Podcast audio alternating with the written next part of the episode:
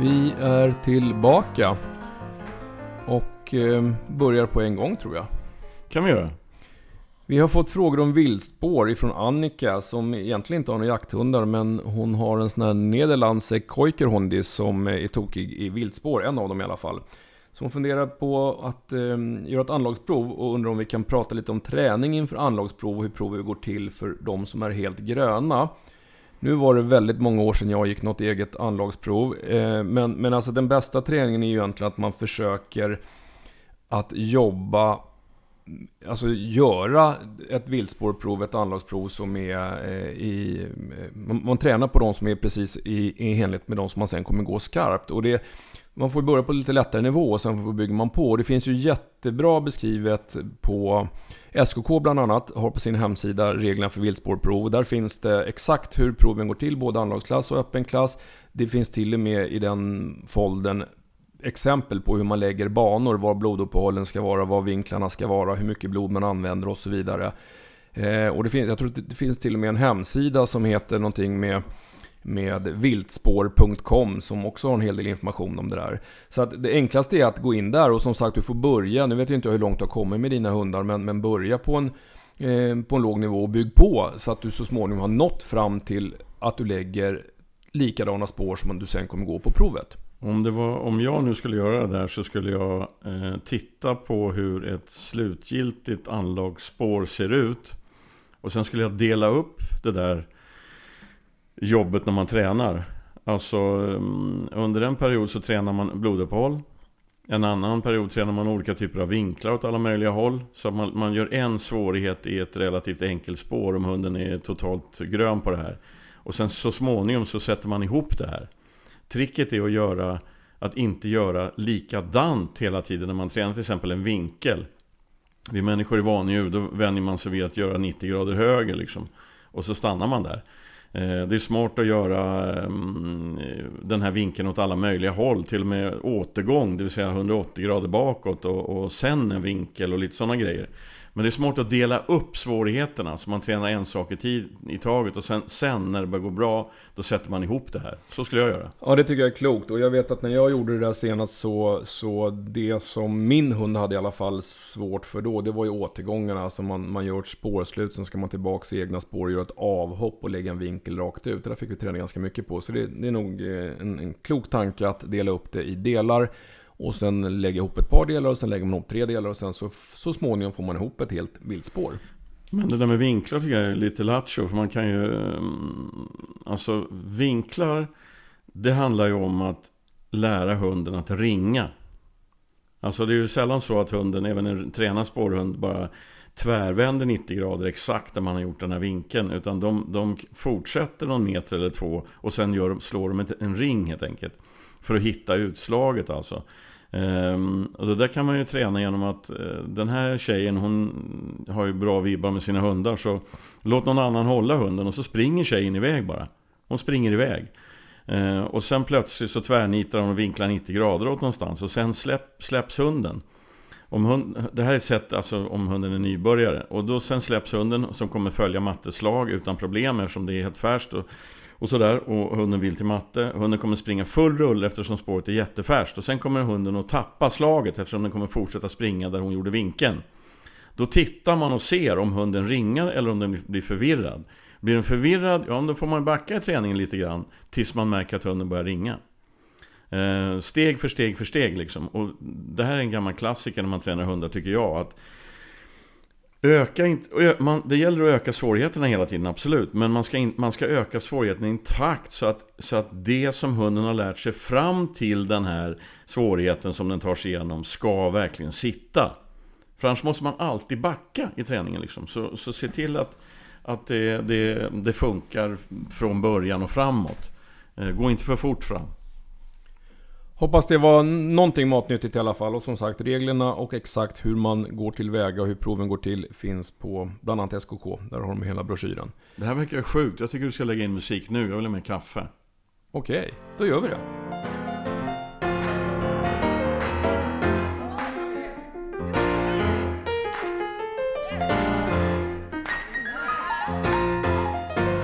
Ja, ursäkta, det, det blev en snabb kaffepaus idag, men eh, Förhoppningsvis bara en. Vi ska bara innan vi hoppar in på en fråga från Dennis. Vi har redan i ett par avsnitt pratat om det här med, med Patreon, Patreon. Eh, vi har fått jättemycket eh, positiv respons på det där och många tycker att det är helt okej okay, att vi får in lite bidrag för vår verksamhet. Någon har tyckt eh, raka motsatsen.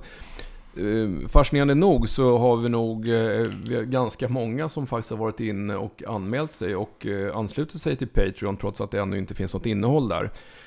Sen är det så här då att, att alltså det, som, det finns ju två nivåer, 3 och 6. Ett stort tack till alla som har valt att lägga sig på 6 euro-nivån trots att det inte finns något extra innehåll där i nuläget.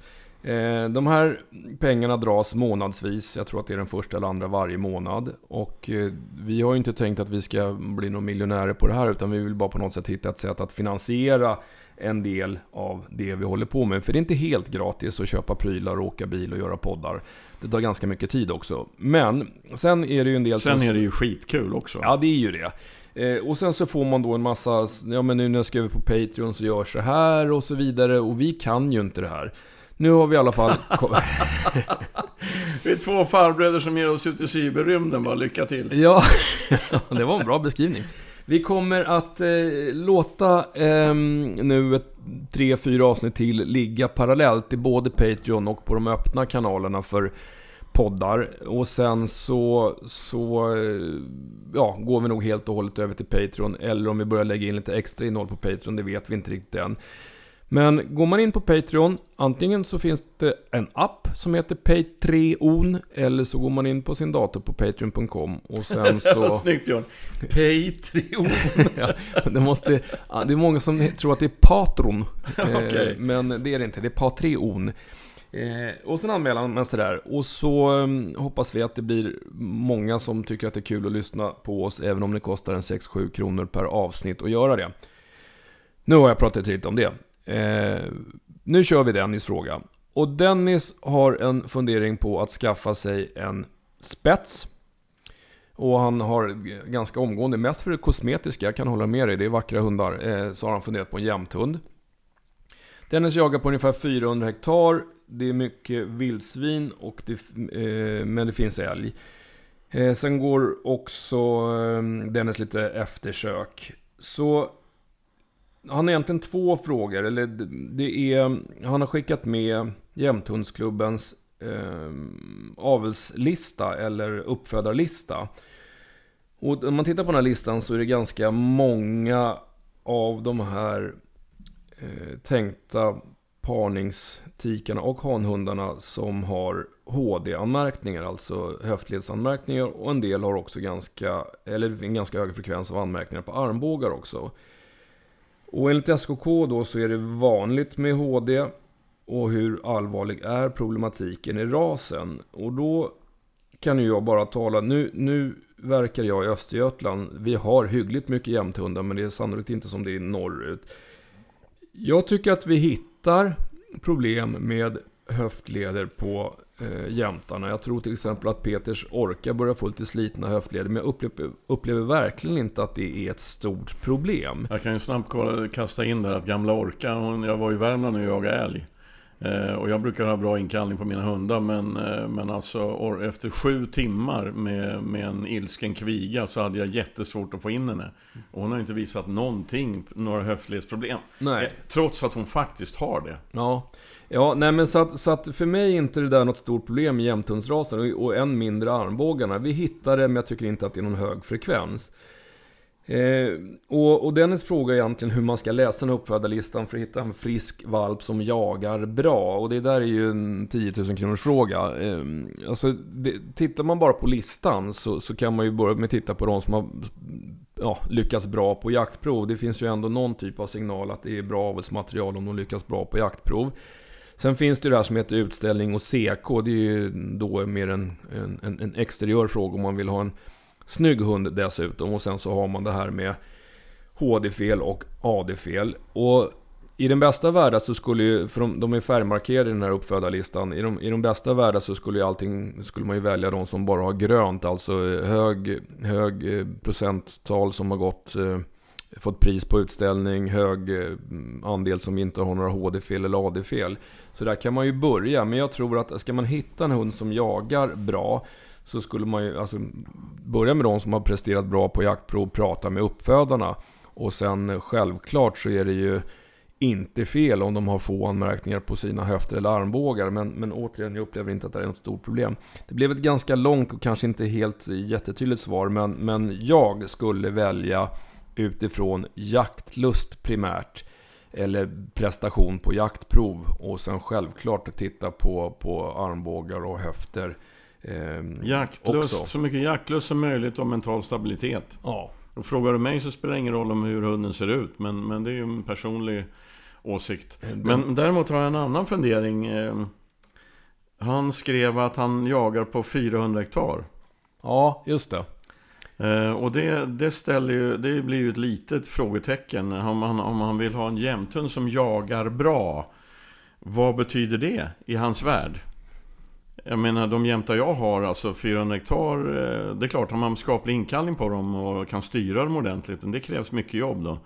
Eh, så är 400 hektar inte en särskilt stor mark om du har en riktigt jaktstinn, vältränad, superfriska höfter jämthund. Alltså det, så det är väl det som styr då. Jag skulle ju... Mm, men han, han tycker att jämthunden är snygg, men... men eh, om det, om det är en ställande hund han vill ha och jagar mest på sin egen mark som är 400 hektar Då skulle jag titta på småspetsarna alltså Det ska jag faktiskt göra för att eh, om han väljer gråhund till exempel, en riktigt bra gråhund som älskar att gå på slag miltals eh, och gå i kappen en, en gris eller en älg och ställa.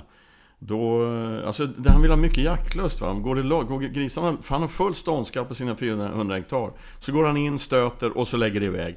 Det är fyra brungrisar och brungrisar vet, det vet vi ju, de springer gärna ganska långt.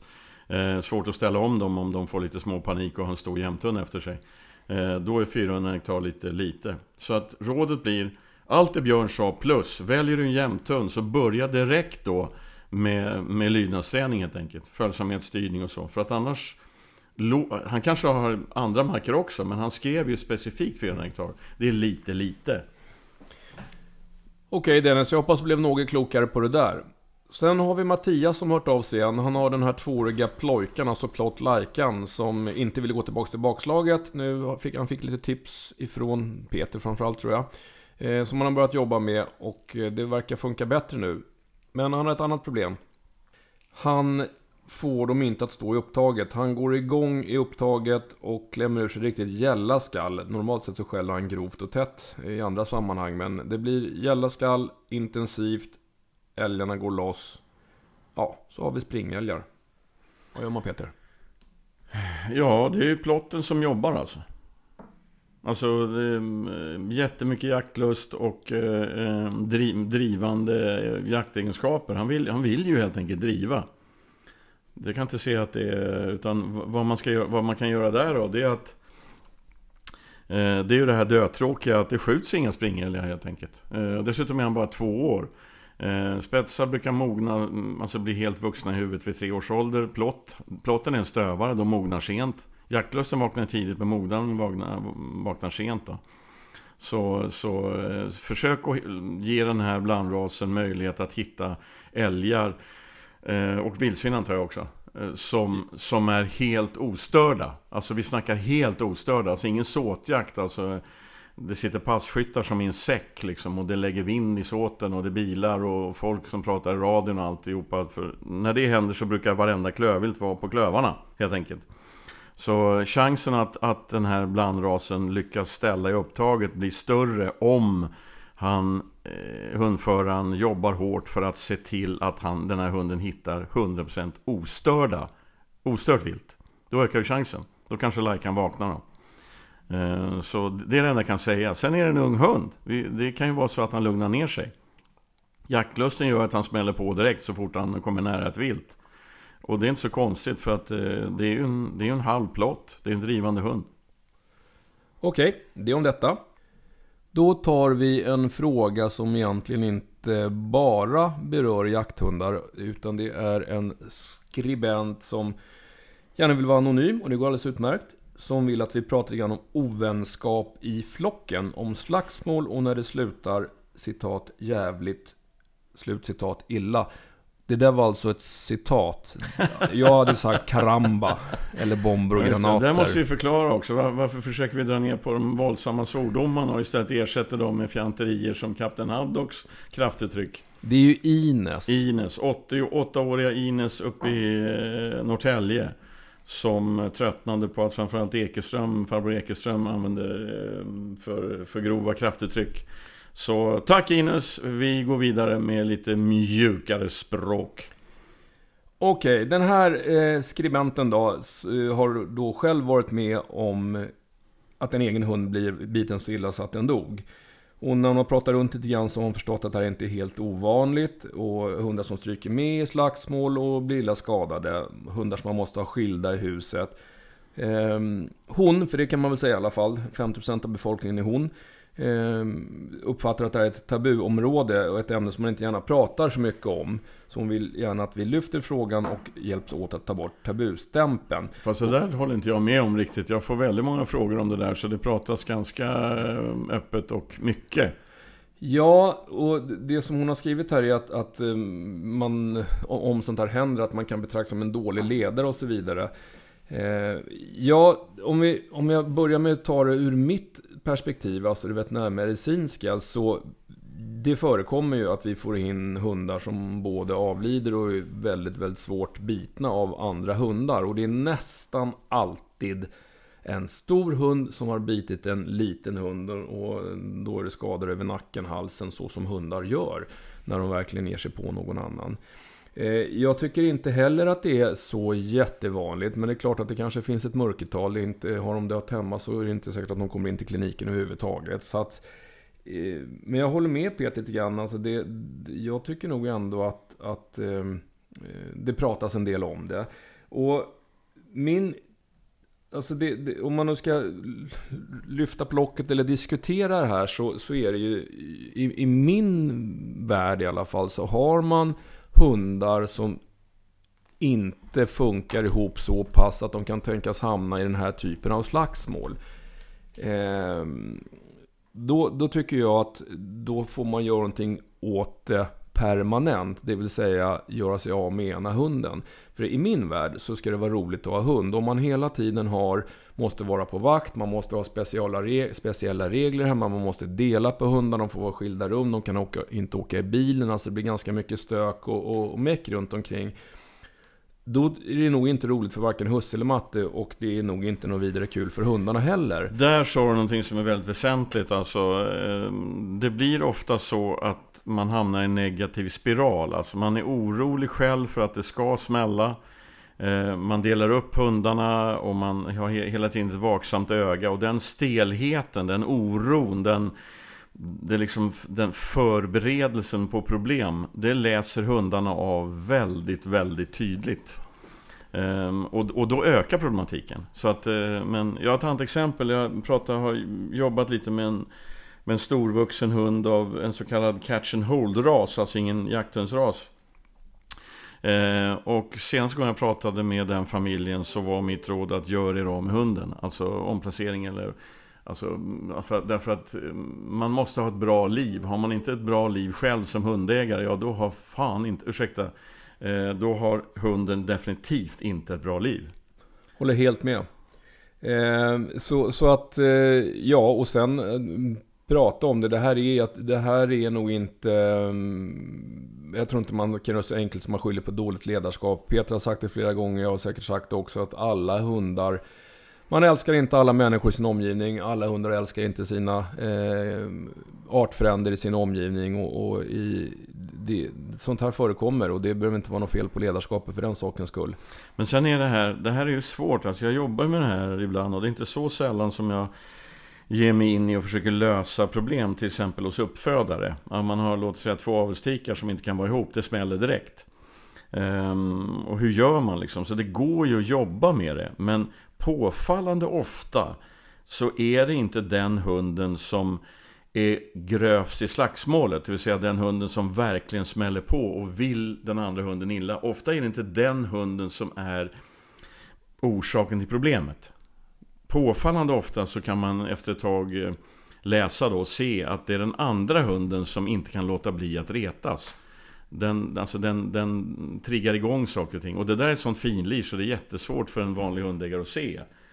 Och den här skribenten då som tycker att det här, vi pratar för lite om det här och så. Men, men alltså så sätt igång och snacka om det. Har man problem, har man 200 eller fler hundar och måste hålla dem åtskilda för att de slåss. Ja men alltså då måste man ta tag i det. Eh, man måste ta hjälp helt enkelt. Eh, och inte, inte nödvändigtvis av mig. Det finns mängder med duktigt hundfolk som kan vara med och reda. Men, men mörka det inte liksom. Av den anledningen att då mår de här hundarna skitdåligt. Ehm, så. Och det där dåligt ledarskap, alltså det, det är också en, eh, en egendomlig formulering egentligen. För det handlar bara om kunskap egentligen. Att, att veta, få verktyg som är, som är bra nog för att kunna lösa problem man har med hundarna. Oavsett om det handlar om dåliga sök eller hundslagsmål. Så, så ta hjälp alltså, det är mina, mitt absoluta råd. Ja, lite lyfter vi på locket. Det kanske kommer eh, flera frågor av samma art nu när vi har gjort det, så vi får väl se. Men vi börjar där. Och så hoppar vi till Mattias. Han har en ett och ett halvt årig Eh, blandras som adopterad från Rumänien. Det var tänkt som en sällskapshund men hunden har visat intresse för jakt. Släppt i vildsvinssäng med skall och skallat på älg i skogen. Eh, lite problem med inkallningen dock och då beter sig den här hunden som hon är strykrädd, oftast inomhus. Hon kan till och med kissa på sig om husse höjer rösten. Första frågan är, kommer det här försvinna med tiden? Hur, hur ska man jobba för att hon ska komma utan att svansa runt och bli stissig? Det här är lite svårt, alltså, det, alltså nu vet ju inte jag hur gammal den här eh, eh adopterade hunden var när den kommer från Rumänien. Men, men erfarenhetsmässigt så är det här inte något jätteovanligt beteende hos importerade hundar. Det är ju ganska sällan man vet vad de här hundarna är, eh, har varit med om eh, innan de kommer till Sverige och en, en trygg ny familj. Va? Men det är inte synen på hundar, framförallt gatuhundar i, i Rumänien med flera länder, är ju inte alltid så sund så att vi, vi vet ju, vi hittar ju en del eh, gamla avläkta frakturer och annat på de här hundarna som, som på en del av de här hundarna som, som har importerats. Va? Och det kan ju vara en förklaring till att hon är strykrädd. Hon, hon kanske har dålig erfarenhet av människor helt enkelt. Hur jobbar man med det här då för att få henne att känna sig trygg? Eh, ja, det får nästan bli en Peter-diskussion. Ja, skydda henne. Visa att, att eh Visa henne att det är ni som eh, styr och det är ni som skyddar, det är ni som är trygga och sådär va. Ehm, gå in framför henne i hundmöten. Ehm, när hon kommer på inkallning, stå inte vänd mot henne. För, för ju närmare hon kommer desto större blir ni i hennes synfält. Vänd er om, gå ner på huk. Ehm, ge inte godbiten ur handen utan kasta, kasta den bakåt, bakom er så att hon springer förbi er och tar den. Alltså, så att man, man, är lite försiktig med språket alltså. Så att det inte blir så mycket mot eh, och så. Och inkallningen funkar dåligt plötsligt. Eh, ja, men då, då är vi människor ofta så att då höjer vi rösten. Eh, och då kan det komma en och annan grov svordom och kom hit för fan typ. Eh, och så. Eh, och det är klart att eh, då får man korta mungipor och man blir stel i kroppen och rynkad panna och allt det där. Vilket för en supervek eh, Mm, 15 raser, blandras från Rumänien tolkar det där som att man är arg på riktigt och då kommer de här veka signalerna. Sen ska man inte vara så himla rädd för veka signaler. Det här är uppenbarligen en extremt tydlig hund. Som pratar väldigt, väldigt tydligt. Ta din valp här som inte är dugg strykrädd överhuvudtaget. Hon pissar ju ändå. Eh, när hon är överlycklig. Jag hälsar på en snäll människa och så börjar hon pinka lite löst. Ehm, det är, inte, det är för att hon är extremt tydlig. Hon vill tala om att jag springer visserligen mot dig nu, men jag vill definitivt inte bråka. Jag är en älskvärd mögvaktel. Hon är väldigt tydlig när hon träffar dina stora hundar. Ja, det kan man ju lugnt säga. Mindre än så kan man nog inte bli. Nej, men och då backar ju de stora hundarna och så leker de sen. Så att det här är en tydlig blandras från Rumänien. Um, så skydda henne från världen helt enkelt. Utsätt henne inte för, för saker som... Och så måste ni vara mjuka själva. Eh, och när då den här hunden jag menar inte att man ska vara tramsigt mjuk själv, man ska vara tydlig, men man ska inte ge så mycket hårda signaler. Det skulle inte jag göra i alla fall. Trots att jag aldrig haft en, en importerad, adopterad eh, blandras från Rumänien. Sen Men han hade ju en hund till Just va? det. Mattias har även en KLM, alltså en Kleine Münsterländer, som... Ehm, ja, den, den rusar iväg när han säger sök, springer fram och tillbaka som en idiot. Husse upplever att KLM inte är förtjust i älg eller gris. Eh, och tror att han kanske vänder när han för, känner lukten av dem. Och han har släppt de här ihop ibland och undrar om det kan smitta av sig. Nu ska man då tänka på att Rumänien-importen har skallat både älg och gris och KLM verkar eh, vara lite rädd för, för älg eller gris. Och frågan är helt enkelt, ska man släppa dem en och en? Eh, och ja, skulle jag säga. Vad säger du? Ja, det, ja, det kan jag hålla med om. Alltså, hur gammal är den här Kleine Münsterländen? Eh, vi ska se, det står nog faktiskt inte hur gammal den är. Men, men det, är ju, det är ju liksom två... Den, vi vet ju inte vad den här blandrasen har i huvudet.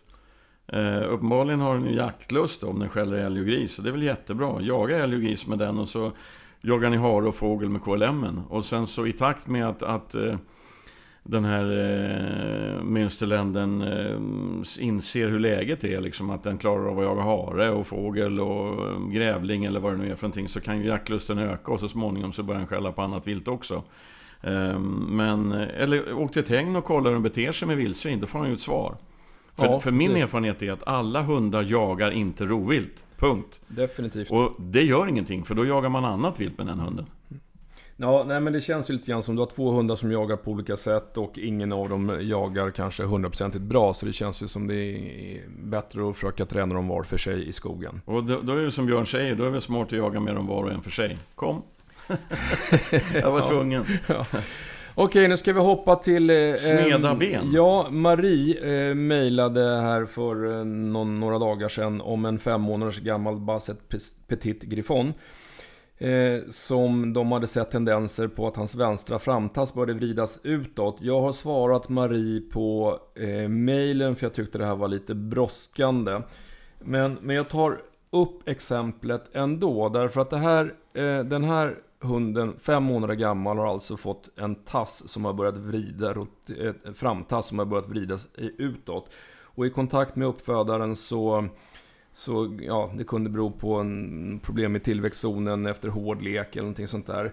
Eh, Maries fråga var om, om det här är någonting som hunden kan lida över framöver och behöver åtgärdas. Så alltså mitt svar till Marie var eh, det här ska du definitivt kolla upp hos någon ortopedinriktad veterinär så snart som möjligt. Därför att det här kan vara ett problem som heter short ulna.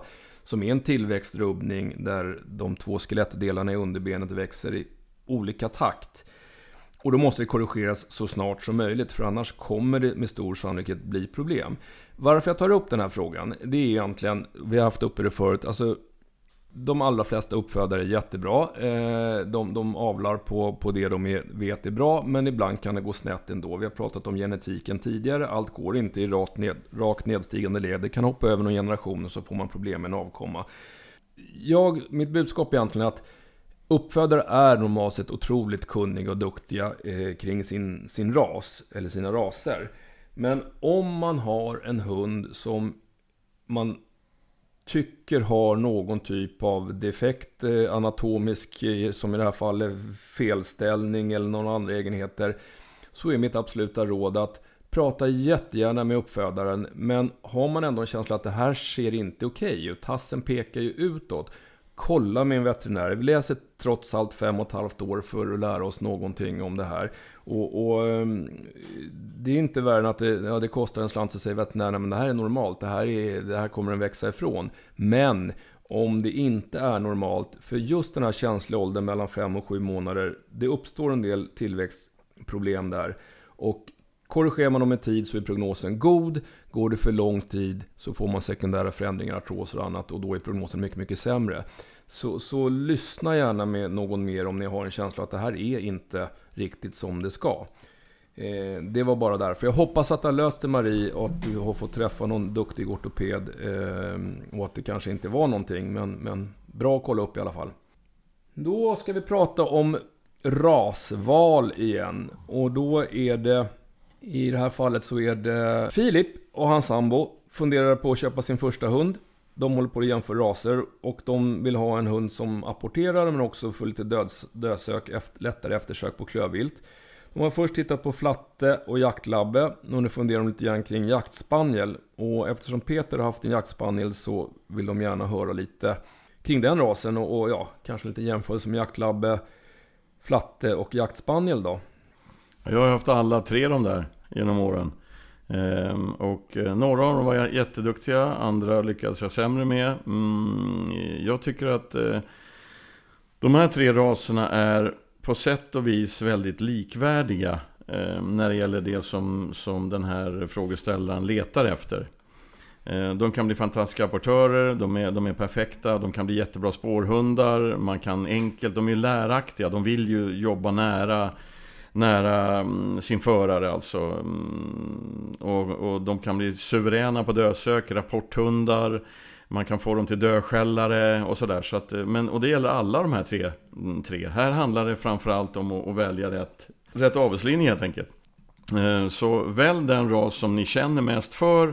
Sen ger ni er in och rotar i, i eh, uppfödarvärlden och hittar rätt, eh, rätt linje för det ni vill ha. Sen skulle jag lägga till här också att Spaniel pratar han om och då antar jag att han menar springer spaniel.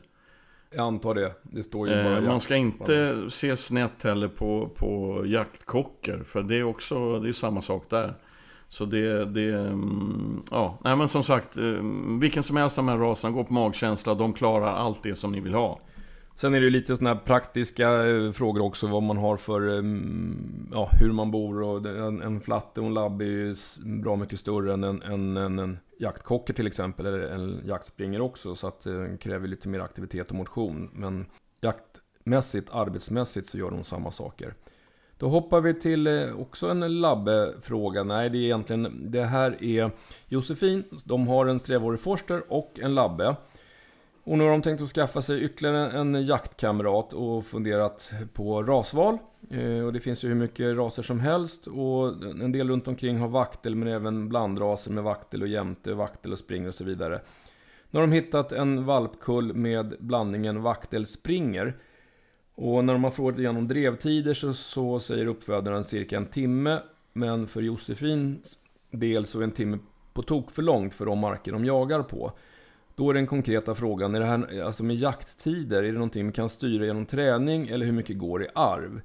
Ja, du, du kan genetiken. Alltså, det är klart att, att, att man kan ju gå bakåt och se. Är det, är det vaktlar till exempel med, med mm, alltså riktigt hårda jakter med enormt långa drevtider så, så är möjligheten att det går i arv större, är klart. Så är det. Sen, för mig låter ju en timme på korsningen Vaktel och eh, Spaniel väldigt, väldigt, som väldigt långa drevtider. Men, men det är som sagt, det, det kanske Men jag finns... vet inte om de har frågat hur, hur länge driver föräldradjuren, om det är det frågan. Eller för att han kan inte, uppfödaren kan ju inte säga hur länge de här valparna så småningom kommer driva när de är fem år gamla. Det är omöjligt eftersom det är en korsning. Det går ju inte. Men då är, om, om man då struntar i genetiken här eller bara fokuserar på frågan som är kan man styra drevtiderna genom träning? Alltså, man får inte vara för stöddig här nu, men, men jag skulle nog säga till, till stor del ja. Hur? Ja, jag menar, har du en ung hund i, i den här korsningen, vaktelspringer, som, som driver i en och en halv timme.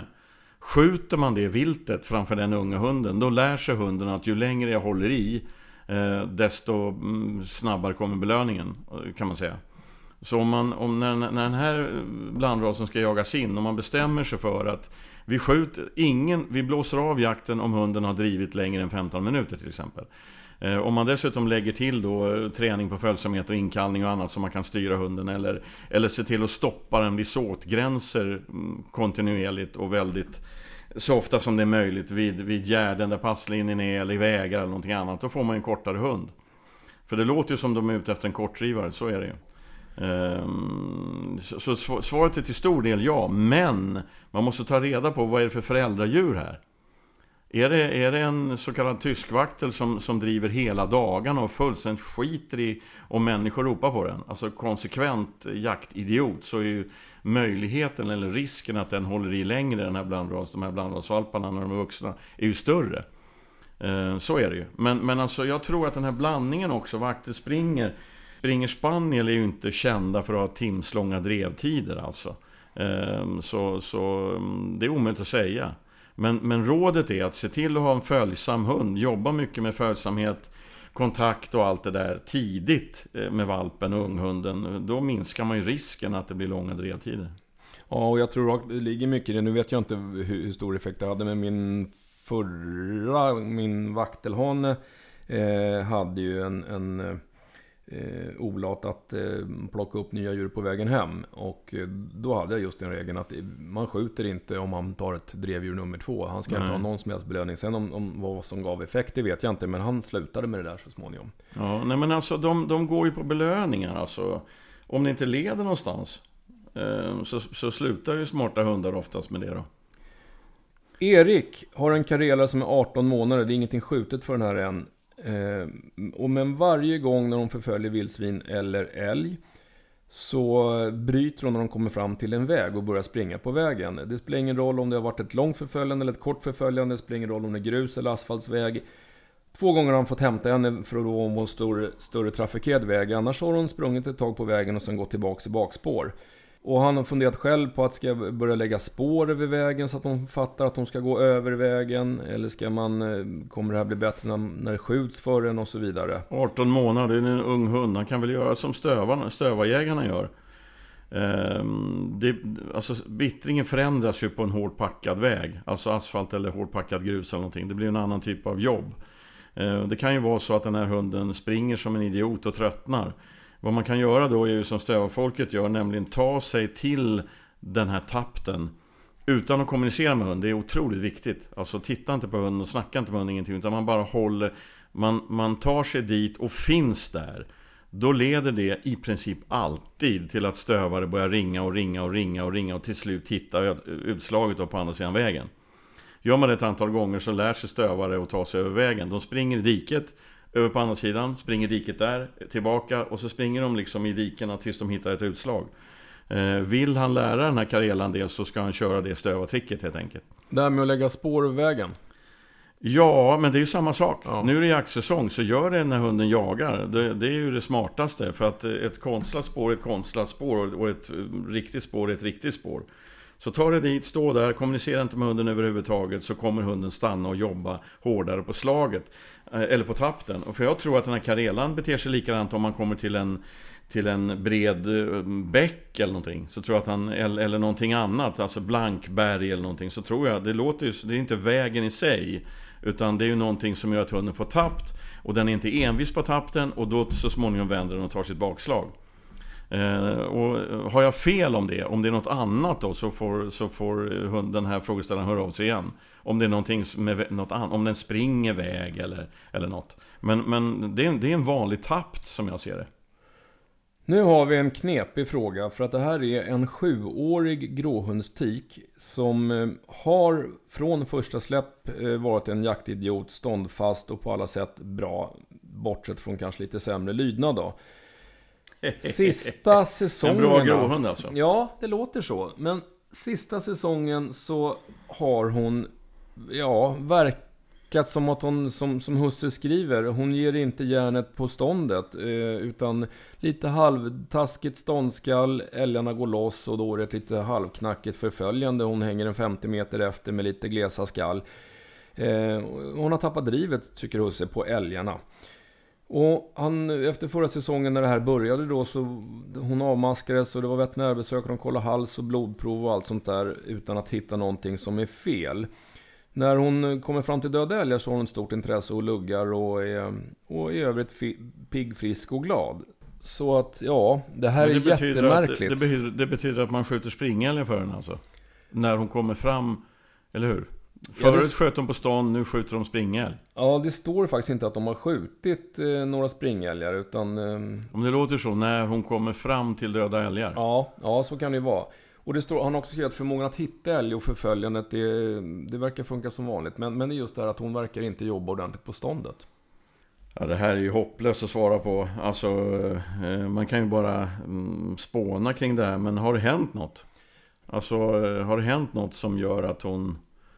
Eh, har hon blivit skrämd eller, eh, eller någon, hon har nästa, bara nästan kommit undan och en kossa har landat med framklövarna 5 cm från hennes bortflyende kropp eller något. Jag vet inte. Eh, men, men det kan också vara, det här är din avdelning, men det skulle ju ändå kunna vara någon, något medicinskt problem som inte syns på blodprov. Ja, men så kan det vara. Alltså det, alltid när man har en hund som av någon anledning inte verkar vilja jobba ordentligt. Nu, nu har du ju kollat upp det vanligaste med, med halsinfektioner och noskvalster. Men halsinfektioner och noskvalster, alltså, det har ingenting med ståndarbete att göra? Nej, och det man funderar på är, är ju, har hon smärta någonstans? Har hon ont så att hon helt enkelt inte vill eller kan röra sig på det sättet som hon har brukat? För det ser man ju inte på något blodprov, man ser det inte på eh, och det får ingen effekt om man avmaskar. Men, men du skriver också att hon är pigg och glad för övrigt.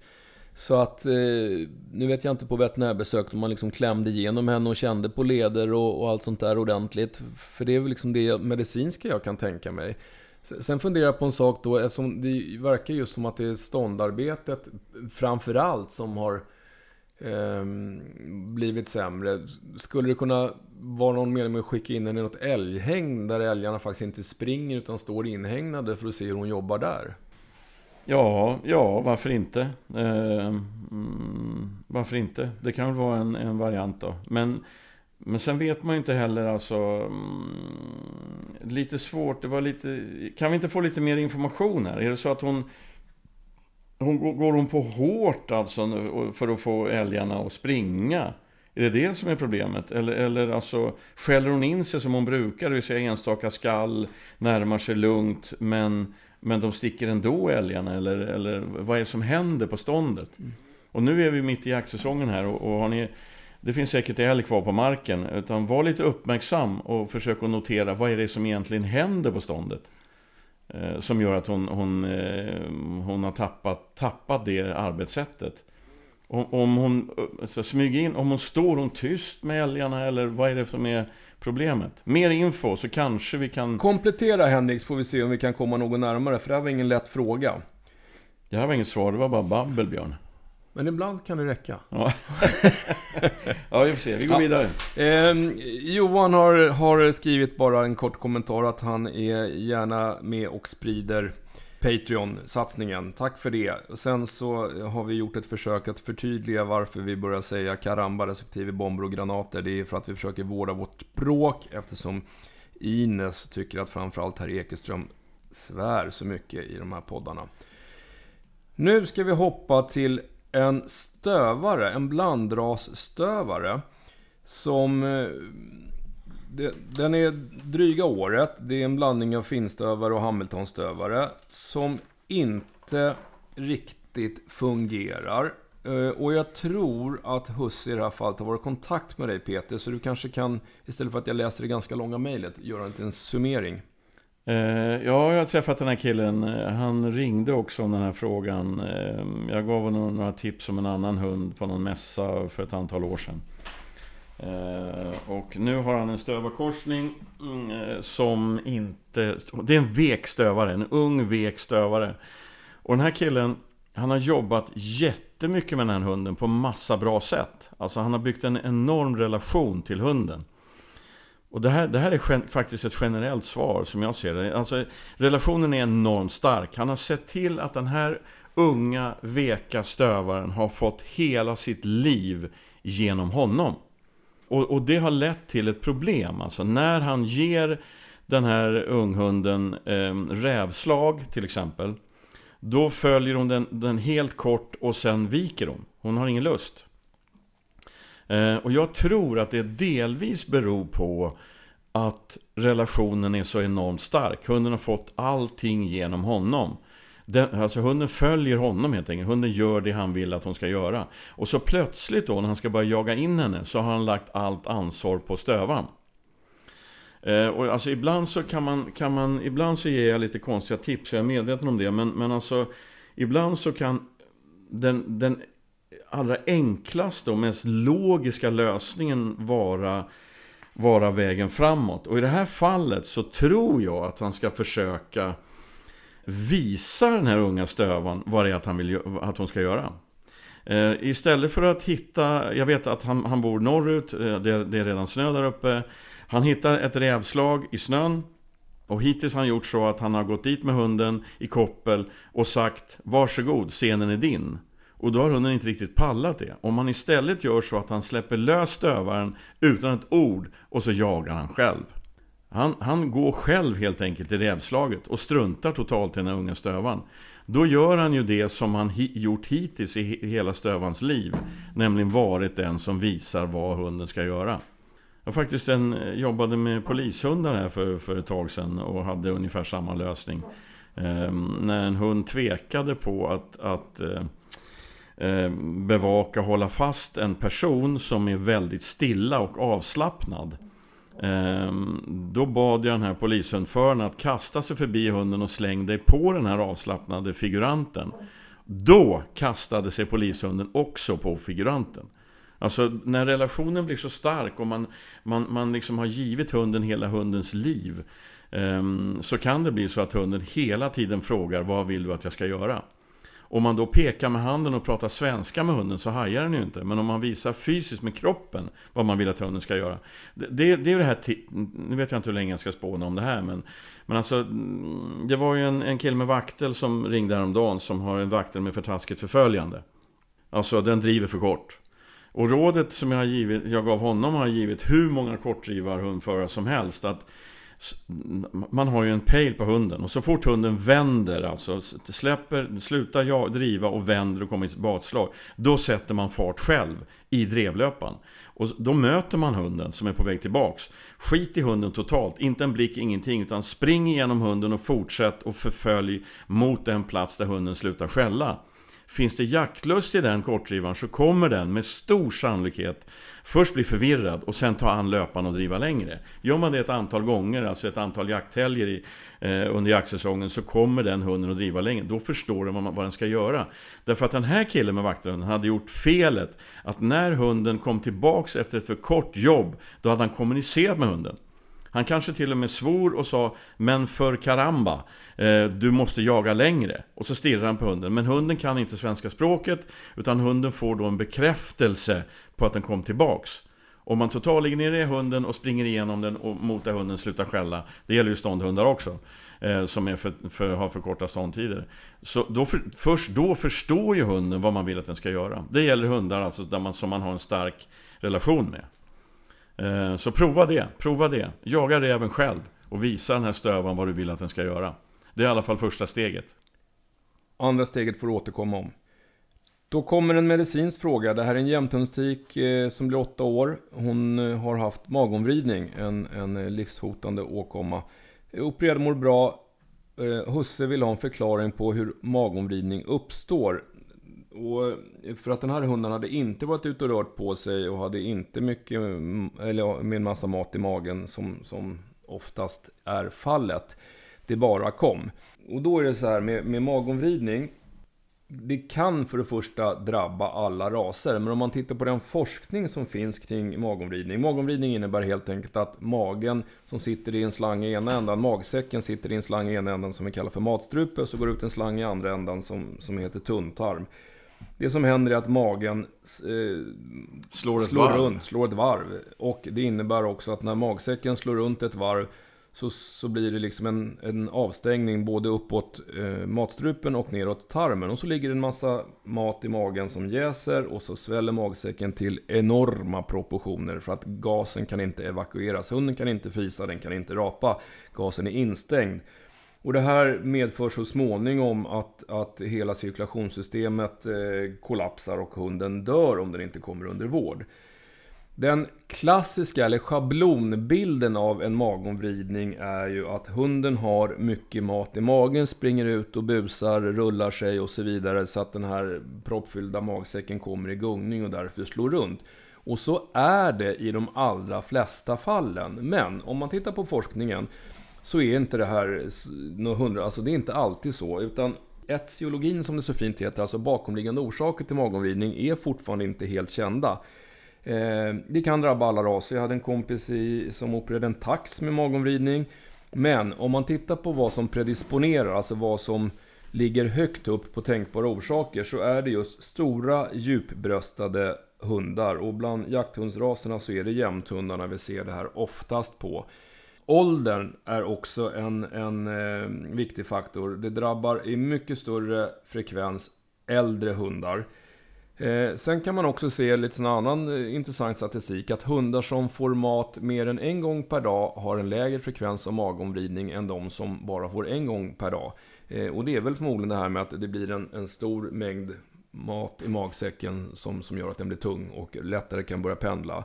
Hundar som dricker mycket vatten, eh, samma effekt där då, har också en högre ja, frekvens av magomvridning. Eller man, man frågar helt enkelt djurägarna vad, vad har hunden gjort innan den kommer in men alltså, Men alltså, de, i det här fallet så sa de ju att eh, det, det, var ingen fysisk aktivitet eller någonting. Men det kan ju inte hända när hunden är stilla.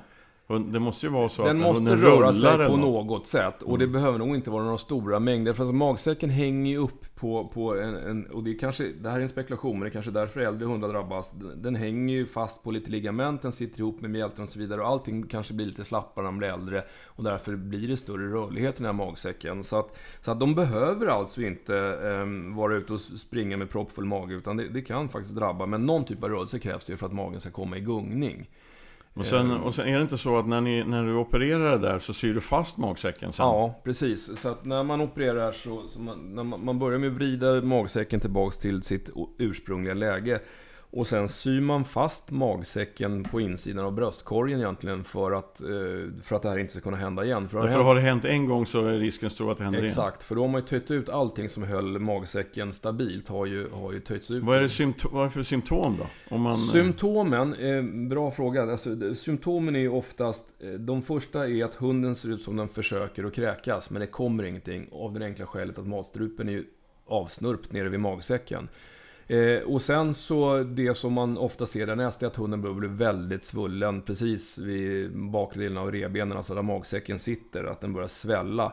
Eh, och det går rätt fort alltså, så den är ganska snabbt hängig. Eh, så, så att eh, har man en hund som, som ser ut som den försöker kräkas och svullnar upp, då är det brådis. Då ska man till veterinär. Det fanns en, en fråga till i det här mejlet och det har vi berört eh, lite grann på sitt sätt innan.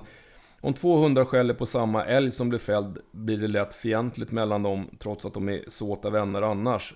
Kan man göra något i de här lägena eller ska man bara låta det vara och betrakta det som naturligt? Vi har ju ett typexempel i fallet Orka och Mixa. Ja, de jagar ju suveränt ihop, alltså bästa polare. De, de sekunderar varandra magiskt när de står med vilt. Men så fort det viltet är skjutet, då drar ju Mixa därifrån. För då blir Orka, då, då försvinner jaktlusten. Då inträffar beteendepaketet resursförsvar.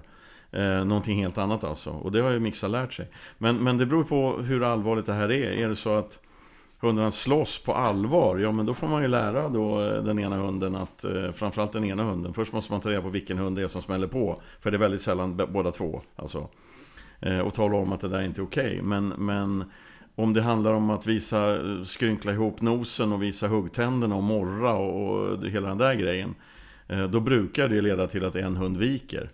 De pratar, eh, alltså, ofta, nej, alltså det här är svårt det här, du får stoppa mig Björn om det, men det är svårt, men ofta så lägger vi oss i lite för mycket. Vi ska lägga oss i när det är problem, fine, tveklöst. Men ofta så reagerar vi människor, eftersom vi tänker i moment, liksom, vi tänker det här får inte hända. Och då ger vi oss in lite för tidigt. För att om två hundar står vid en skjuten älg och morrar åt varann. Om en hundförare springer fram och skriker då. Eh, ja men då ökar risken att hundarna smäller ihop. För då trycker man på hundarna. Så att det, det är smart att, att, försöka läsa situationen. Kan de eventuellt reda ut det här själva först innan vi med våra klumpiga fysiska signaler eh, lägger oss i och, och fuckar upp kommunikation. Förlåt mig. nu är jag där igen.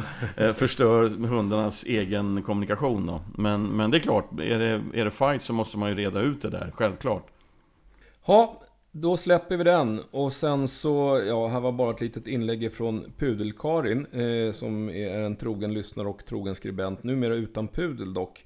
Hon har bara skrivit att hon jättegärna lyssnar vidare utan reklaminslag i Patreon och sen har hon gett oss en förfärlig massa beröm och har till och med tipsat eh, om att Sveriges Radio kanske borde fråga oss om ett deltagande. Tack Karin! Eh, vi suger Tack, åt oss. Men vi, vi håller oss på vår egen kant. Sen har vi en tysk jaktterrier som eh, Jonas har och den har kört drevtider på 30-45 minuter de två första säsongerna. Han är fyra år nu. Nu kör han bara 300 meter, sen går han tillbaka till upptaget och söker som en galning. Han hittar helt enkelt inte spåret. Han är medicinerad mot noskvalster, hjälpte inte något vidare. Envis som satan. Det, det är citat, satan. Eh, men han klarar inte spåret. Jaktlusten finns. Några tips om vad det kan bero på. Jag kan bara göra en kort inlägg och se om Peter vill komplettera med något. Alltså, det, um, om man har en hund som har funkat så här pass bra eh, och det låter ju verkligen som att han letar och letar men inte får tag på spåret. Han är medicinerad mot noskvalster. Rent medicinskt så kan man säga att, nu vet jag inte vilken medicin du använde. Det finns lite olika mediciner mot noskvalster. Ibland är det faktiskt så att man provar en för att man har en väldigt stark misstanke. Hunden blir inte nämnvärt bättre eh, och så sätter man in en annan medicin. Och så funkar det. Så, att, så att det, det, är bara en sån här liten grej. Men eh, jag har så svårt att se varför den här tyska jaktherren ska vid fyra års ålder få svårt med spåret. Ja, det, det, låter ju absolut som något, eh, något medicinskt då. Eh, vad man skulle kunna göra då är ju att ge den här tyska jaktterriern ännu mera tid tills han verkligen reder ut det. Så man, alltså, ungefär som det här stövat tricket vi pratade om alldeles nyss. Liksom, gå dit och ställ dig och låt tysken jobba som en idiot tills han hittar slaget ordentligt. Eh, om det kan vara så att han är övertänd eller, eller något sånt. Men det låter ju definitivt som det. Om, om han nu har funk, fyra år gammal och brukar driva 45 minuter utan problem. Kanske till och med tappfritt. Ja men då är det ju något. Ja, eh, nej jag skulle nog kolla upp det. Sen, sen, du skriver ingenting om det så jag förutsätter att han inte har några andra symptom då. Men det finns ju annat än noskvalster som kan sätta sig på luktsinnet, eh, skräp i nosen eller eh, virus eller sånt där. Men har ni inga andra symptom så, så ja, det låter skumt. Um... Men, men alltså det där tycker jag var intressant. Alltså, som amatör när det gäller veterinärvård som jag är. Om jag misstänker noskvalter, går till en veterinär som också misstänker noskvalter och sen får hunden medicin. Den blir inte bättre. Då släpper jag ju det spåret eftersom veterinären har givit ut... Det finns olika mediciner alltså, olika variant, äh, preparat. Ja, och, rent, det här är ju en jävla veterinärtramseri. Ja, det här är rent tekniskt så, så, när man läser i FASS, alltså den här läkemedelsbibeln, då står det ju på varje läkemedel indikationer. Det vill säga, vad är det här, den här substansen eller tabletten tillverkad för. Och då kan det stå att det är lopprolöss eller kvalls eller fästingar och sånt där. Och det finns egentligen bara ett preparat som faktiskt har indikationer eh, för noskvalster.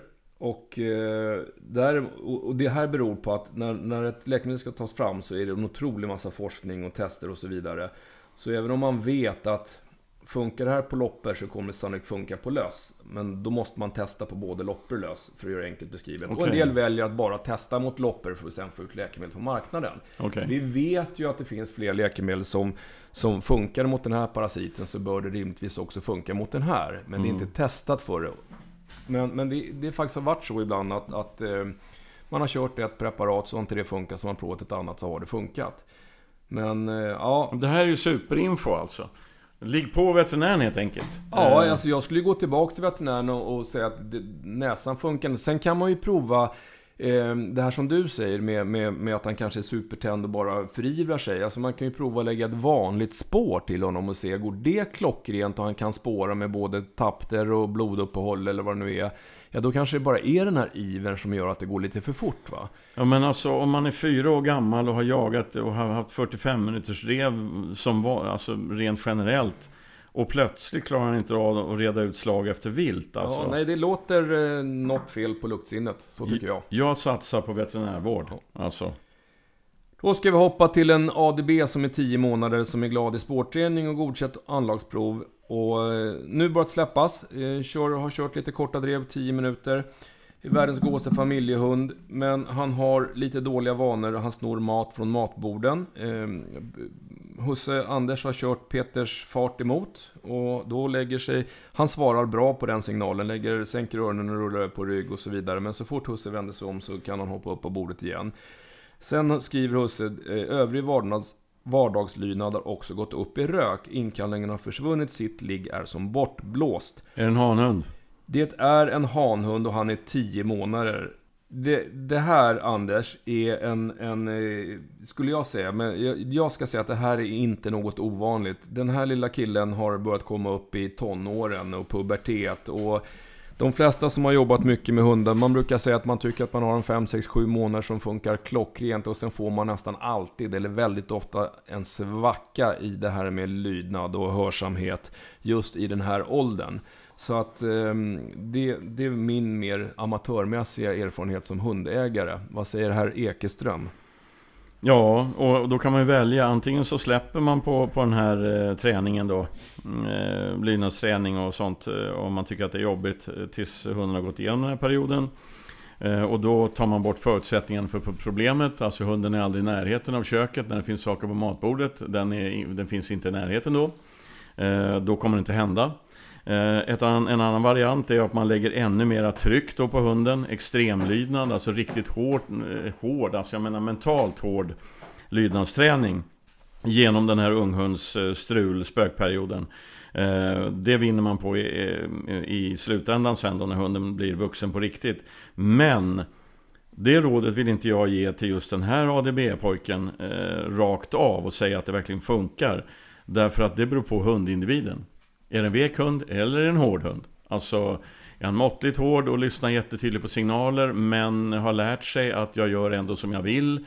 Eh, då får man träna på ett visst sätt. Så det, det är jättesvårt att svara på den här frågan utan att ha träffat hunden. Jag vet att jag brukar säga det ofta och det är inte för att smita ifrån svarsansvaret. Utan det är för att det faktiskt är så. Det faktiskt är så att man måste veta hundens mentala status innan man ger hundraprocentiga råd.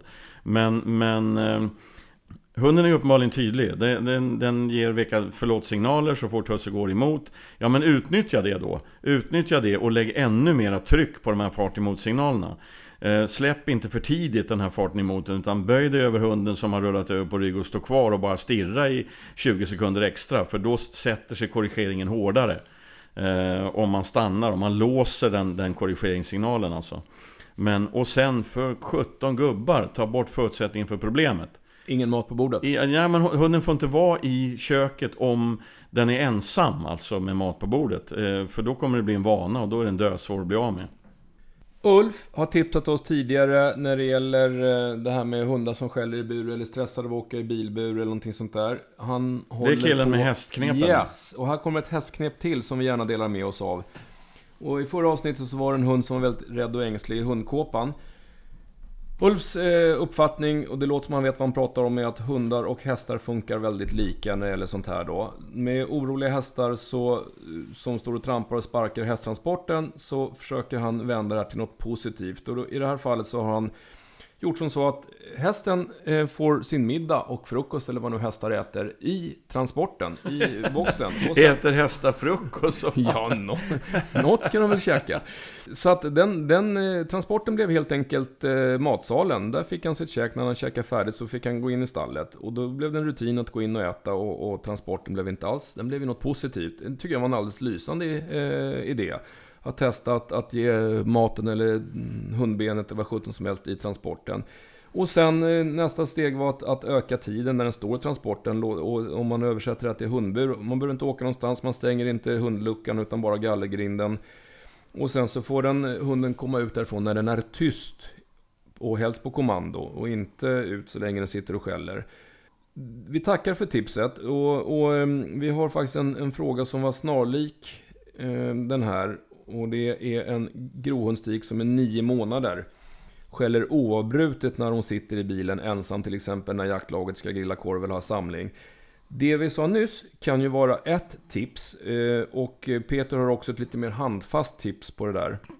Mm, ofta blir det ju så. De här problemen brukar växa därför att eh, hundföraren vrålar tyst ett antal gånger utan att det hjälper. Då får ju hunden en bekräftelse på något sätt för att den skäller. Husse står också och skäller utanför här. Så, så det enklaste knepet, eller det, det mest lättgenomförda tipset är att nästa gång som du ska till en jaktsamling och grilla korv, ställ då bilen 200 meter bort och där får hunden sitta och skälla. Ingen kommenterar att den skäller. De flesta hundar, eh, som jag har fått kvitto på det eftersom jag har givit det här tipset till många de flesta hundar slutar så småningom. Jag har en valp i bilen, eller nu, alltså ungjämten. Eh, som eh, hade för vana att skälla bilen. Och eftersom jag inte har kommenterat det överhuvudtaget, ah, i början då, eh, innan jag fick in kommandot, tyst och nej och så. Eh, hon fick skälla och då slutar hon. Det är ju ingen som uppmärksammar att hon skäller. Varför ska hon skälla då? Eh, det, det, är det första han ska göra. Och fortsätt, kör den här jaktsäsongen, fortsätter det så hör av dig, mejlar du en gång till då. För det finns ungefär 50 grejer till man kan göra. Men det är det enklaste knepet. Ja, nio månader finns nog en, en, en eh, god chans att de vänjer sig vid den här kåpan. Ja, och, men om man inte får tyst på den gråhunden nio månader gammal genom att vråla tyst ideligen så lär problemet öka. Alltså, ska man vråla tyst då gäller det fan, jädrar i havet att genomföra den nej-grejen. Okej, vår vän Rickard Lundberg eh, har ställt en fråga. Du får svara kort på den Peter. Varför det? Jo, därför att vi håller på ungefär en timme och tio minuter. Vi har massa frågor kvar. Sorry, men du, vi skulle ju snacka jakt här också. Jag, Ja. Du var ju ute i Vassan och jag var uppe i Värmland. Vi får nog ta ett eget avsnitt om Kan vi det. inte göra det då? Vi gör ett specialavsnitt som du lägger ut dagen efter eller något. Med Vi bara ett lite specialavsnitt. jaktprat. Ja, och vi kanske kan ta med någon fråga, för jag tror inte vi hinner, med alla som är kvar. Okej, vad, vad vill den gode Lundberg? Men gode Lundberg, Swedest, han har mannen. hört talas om det här med tollare. Och, och det, den gängse eh, beskrivningen av tollare är ju att man, man använde tollare under fågeljakt, eller andjakt egentligen, för att de skulle locka till sig änderna. Och då är Rickard lite fundersam, hur funkar det? Därför att fåglarna är ju så varska och har så bra syn, så, så normalt sett försöker man ju stå så stilla och inte synas överhuvudtaget. Hur kan en tollare som far runt i vassarna locka till sig änder? Ja, det, det har en enkel förklaring och det är inte bara änder, det är all sjöfågel kan man säga. Ehm, och sjöfågel, gäss är ju inte sjöfåglar men de, de ligger ju på vattnet. Eh, de ligger ofta på vattnet, eh, gässen, när de vilar. Eh, det, svaret är enkelt. Tollaren har, är i storlek som en räv och har färg som en räv. När tollaren hoppar, alltså människorna, jägarna är ju väl gömda i gömslen, men tollaren hoppar runt och lajar och den har, den har förvånansvärt lika rörelser som räven har. Liksom om, du, om du langar en boll eller någonting så brukar tollaren hoppa som en räv gör efter en sork. Eh, ungefär. Det här är ett hot för fåglarna. Eh, och om någon någonsin har sett eh, till exempel en duvhök, en rovfågel alltså, som närmar sig vanliga duvors reden. Då lämnar ett antal duvor sina reden för att attackera den här, det här hotet som kommer. Det här är samma grej alltså. Eh, sjöfåglarna som ligger ute på vattnet ser en räv hoppa runt och det här är ju markhäckande fåglar. Eh, när de ser den här räven hoppa, då, då dras de till, det är strid helt enkelt, de vill skrämma bort räven. Och då simmar de här fåglarna närmare och eh, när de är inom hagelhåll då reser sig Rickard Lundberg och andra fågeljägare ur sina reden och skjuter fågel. Locka genom att skrämma kan man säga. Det var svaret på den frågan Rickard. Tur att du har så kunniga kamrater. En vaktel, nio månader, som har haft problem med gästsvamp i öronen, behandlad med kortisondroppar, haft lite tendens eller symptom på allergi med hotspot och prickar på ljumsken och magar och så vidare. Och, och berörd veterinär funderar på om det här kan vara allergi. Det är ju inte alldeles ovanligt hos vaktelhundsrasen, även om det har blivit mycket, mycket bättre. Nu har den här voven fått allergifoder. Det ska den stå på i eh, åtta veckor. Det funkar så. Och allergifoder är ju så kallat hydrolyserat foder. Det, det kroppen reagerar på när det gäller foder, det den blir allergisk mot, det är ju någon typ av protein. Och det kan vara kycklingprotein, det kan vara nötköttprotein, det kan vara fiskprotein, äggprotein och så vidare. Hydrolyserat betyder att, att proteinmolekylerna är så sönderfördelade så att kroppen känner inte igen det här som proteiner och därmed reagerar den inte. Trots att det fortfarande är proteiner. Ja, i det här fallet så står voven en, ehm, på ett hydrolyserat sojaprotein. Ehm, och det, det här är ett ganska lågt energivärde i det här fodret för en jakthund och dessutom en nio månader som växer. Och, och då är, har ju husse Gustav en liten fråga kring själva fodret. Om det här är tillräckligt. Och då kan man väl säga som så att det, det här har vi haft uppe förut. Ja, alltså det är ju inte det optimala valpfodret, så är det ju. Det innehåller ett mycket lägre energivärde än vad ett valpfoder gör. Det kan man ju möjligtvis då, eller det kan du ju kompensera med, med mängden så att han får i sig lite mera käk och därmed också tillgodogör sitt, sitt energibehov. Nu vet jag inte om den här hunden har börjat jaga än, men, men eh, Eh, för då behöver den ju ännu mera energi. Så att du, ham- du är i ett läge med lite pest eller kobra. Självklart måste hunden ha ett, ett tillräckligt energirikt foder. Samtidigt så är det inte så kul om man har en, en allergikerhund som, som mår dåligt på de här energirika fodren. Men, men din andra fråga egentligen, eller kanske huvudfrågan. Den här hunden har käkat på ett, fo ett foder som är baserat på kyckling hela livet och utslagen har inte kommit förrän nu. Eh, är det verkligen, ja, alltså är det verkligen allergi då? Alltså, då om, man, om man säger att nu är han nio månader, han kan ha käkat det här kycklingfodret utan att vara allergisk. Det tar tid att utveckla en allergi, så han kan mycket väl vara allergisk mot kyckling. Jag säger inte att han är det, men det kan mycket väl vara så, även om han har käkat kycklingfoder tidigare utan att reagerat på det. Och sen så undrar husse, är det någon mening med det här fodret? Därför att i slutändan kommer man ju inte kunna säga vad hunden är allergisk mot. Um, nej, så är det. Ett sånt här, när man står åtta veckor på ett allergifoder, det kallas för eliminationsdiet. Då käkar hunden uteslutande allergifoder. Man får plocka bort allting annat i form av tuggben och extra tillskott. Annars förstör man hela processen. När det har gått åtta veckor, förutsatt nu att hunden har svarat bra på det här. Det vill säga prickarna, klådan, öronen och allting har lugnat ner sig. Då sätter man igång med en provokation. Och då kan man egentligen göra på två sätt. Det man brukar göra är att man öser på med olika proteinkällor. Alltså det kan vara kyckling ena dagen och nötkött andra dagen och fisk tredje dagen och ägg fjärde dagen. Eller, och så ser man, ja, klådan kom tillbaka. Då kan man nummer ett konstatera att hunden är en foderallergiker.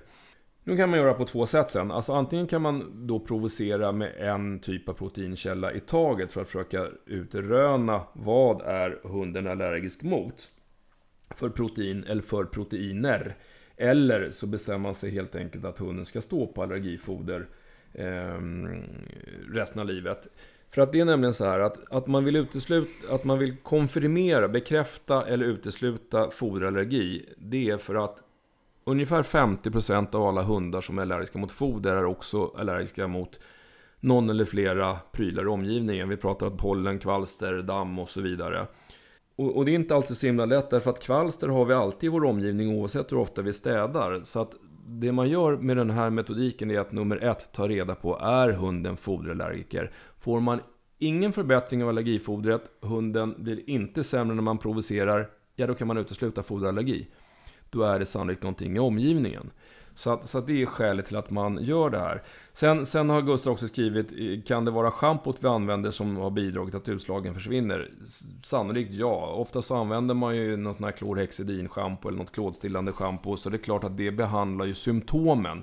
Men det handlar ju fort, behandlar ju fortfarande inte den bakomliggande orsaken, det vill säga den misstänkta allergin. Det låter som mycket besvär om man får en hund som har allergi. Ja, allergier är inte kul. Framförallt de hundarna som mår riktigt illa av det. Sen finns det ju behandlingar. I det här fallet, om man pratar foderallergi, så funkar de allergifodren oftast jättebra. Har man en så kallad atopiker som är allergisk mot kvalster eller mm, pollen och sånt där, så finns det ju något man kallar för hyposensibilisering, en, en, ja, kallar det för vaccin. En spruta man ger hunden regelbundet. Eh, som också fungerar i många fall väldigt, väldigt bra. Och sen finns det samma behandling som för människor. Är det en, en pollenallergi som är under säsongen, då kan man trycka ner det med kortison just under den säsongen och så är hunden besvärsfri resten av året. Man kan använda antihistaminer precis som vi gör och så vidare. Så att, så att, men, men steg ett är ju, och det är det som är bökigt, att ta reda på vad är hunden allergisk mot. Mm. Du, bara för var du klar där eller? Jag är klar. Eh, du, jag ska bara skicka in en grej till om det här med tollarna för att uh, göra det ännu mer tydligt. Vi använder ju samma teknik när vi jagar svartfågel. Vi skickar upp en uvbulvan i toppen på ett träd. Och då anfaller svartfåglarna. Det. det är samma grej som ja. tollan gör för att locka sjöfågel. Rickard, hajar du? Det tror jag. Han är en klok man. Bra, vi går vidare. Bland, det, nu är det rådjursjakt med stora hundar. Ja, och det är väl egentligen ett ganska kort svar på den frågan. Linus har en eh, blandning som är, eh, ja, pappan är en ras jämte, mamman är 75 vaktel och 25 gråhund. Och sen så funderar jag lite grann på, vi har sagt tydligen i ett avsnitt att eh, ja, någon blandning jämthund och vaktel jagade rådjur. Och då har Linus hört att de inte får det. Men, men... Har vi sagt att en sån hund ska jaga rådjur? Nej, vi har nog bara pratat om någon som jagar rådjur. Okay, okay. Eh, och, eh, och då är det ju så här, det är en väldigt berättigad fråga Linus. Det här med vilka hundar som får jaga vad är ju delvis reglerat i jaktlagen men det handlar ju framförallt under träningssäsongen när man får släppa hundar för träning. Sen är det ju som så att det står ju inte ordagrant i, i det står ju bara att man ska ha en hund som är lämplig för, för det viltet den jagar.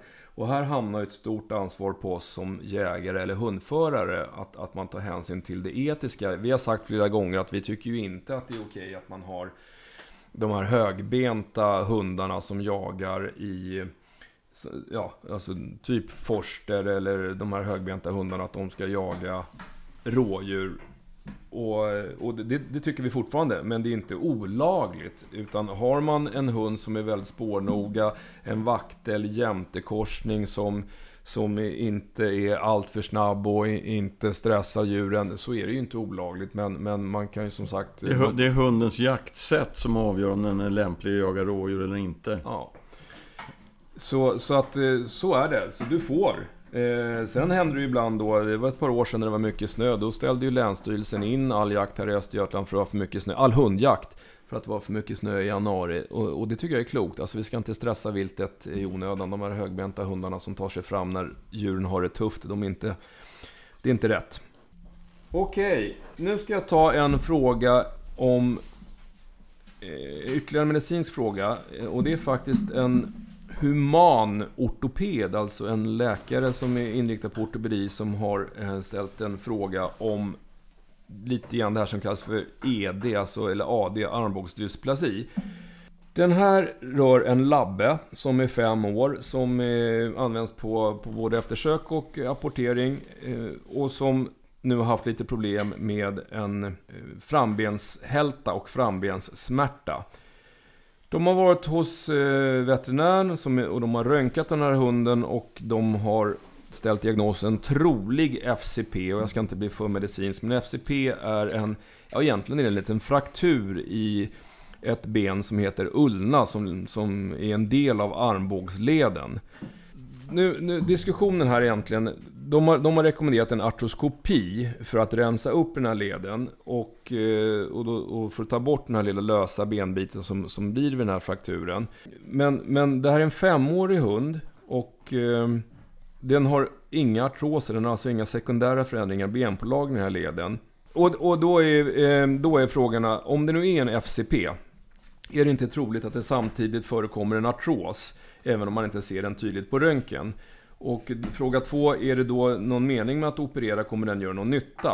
Och eh, om den nu gör nytta, kommer då inte problemet tillbaka efter några månader? Då ska jag säga så här. Det, det, är alltid svårt. Jag har inte sett bilderna. Det är väldigt ovanligt att man, att man konstaterar en FCP på en femårig hund utan att man har sett några symptom tidigare. Och har hunden haft en FCP så har den sannolikt haft det sedan den var ett halvår. Då borde man ha tydligare, eh, då borde man ha artrosutveckling. Precis som, som eh, Henrik skriver. Mitt förslag i det här är ju att Mm, mm, jag skulle nog rekommendera att man gör en, en eh, datortomografi, en skiktröntgen på den armbågsleden för att verkligen få en fullständig bild. Dels har du en FCP och har du några artroser som du inte ser på en slätröntgen, för slätröntgen blir lite trubbig när det gäller att, eh, att eh, hitta sjukdomar i armbågsleden. Sen fråga två, om man nu kommer fram till att det är en FCP och det inte finns några större artroser, ja då tror jag definitivt att operationen kommer göra nytta. Därför att om det nu är som så att den här hunden har utvecklat, fått den här frakturen på äldre dagar, för det får man nog säga att det är, av någon anledning, så, så kommer den ju att utveckla artroser. Så går man in och gör en artroskopi, plockar bort koronoiden, så, så minskar ju risken att hunden ska utveckla artroser. Eh, och, och, då finns det ingenting som säger att de här symptomen ska komma tillbaka efter några månader. Så, så mitt, min rekommendation är, gör en skiktröntgen på hunden. Konstaterar man en FCP, hunden har obefintliga artroser, gå in och korrigera för att undvika att artroserna kommer. Eh, jag hoppas det var svar på frågan Henrik, annars får du återkomma. Fan, det lät krångligt Björn. Ja, det, armbågsleder är krångliga. Men, men eh, det här är ju precis en sån här som vi brukar prata om. Som man brukar hitta mellan 5 och 7 månaders ålder. Och så går man in i en artroskopi, plockar bort det här. Och sen har man ändå en ganska god prognos på att den här hunden ska fungera. Fan, du är riktigt armbågsnördig alltså.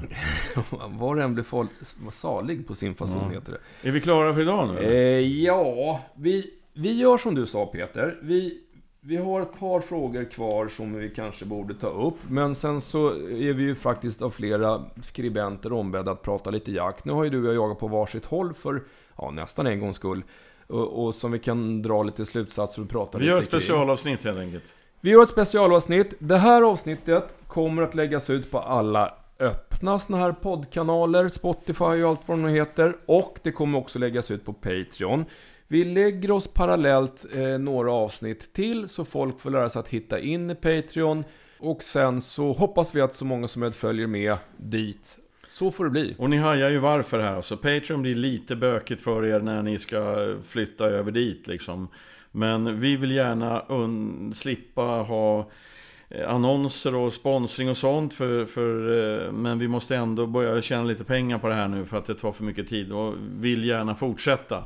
Eh, dessutom kommer vi använda de eventuella pengar som kommer in till att köpa lite portabla, balla tekniska utrustningar så att vi kan kanske så småningom på Patreon också stoppa in eh, lite filmer och lite annat. Klart för idag. Om någon Frågar oss.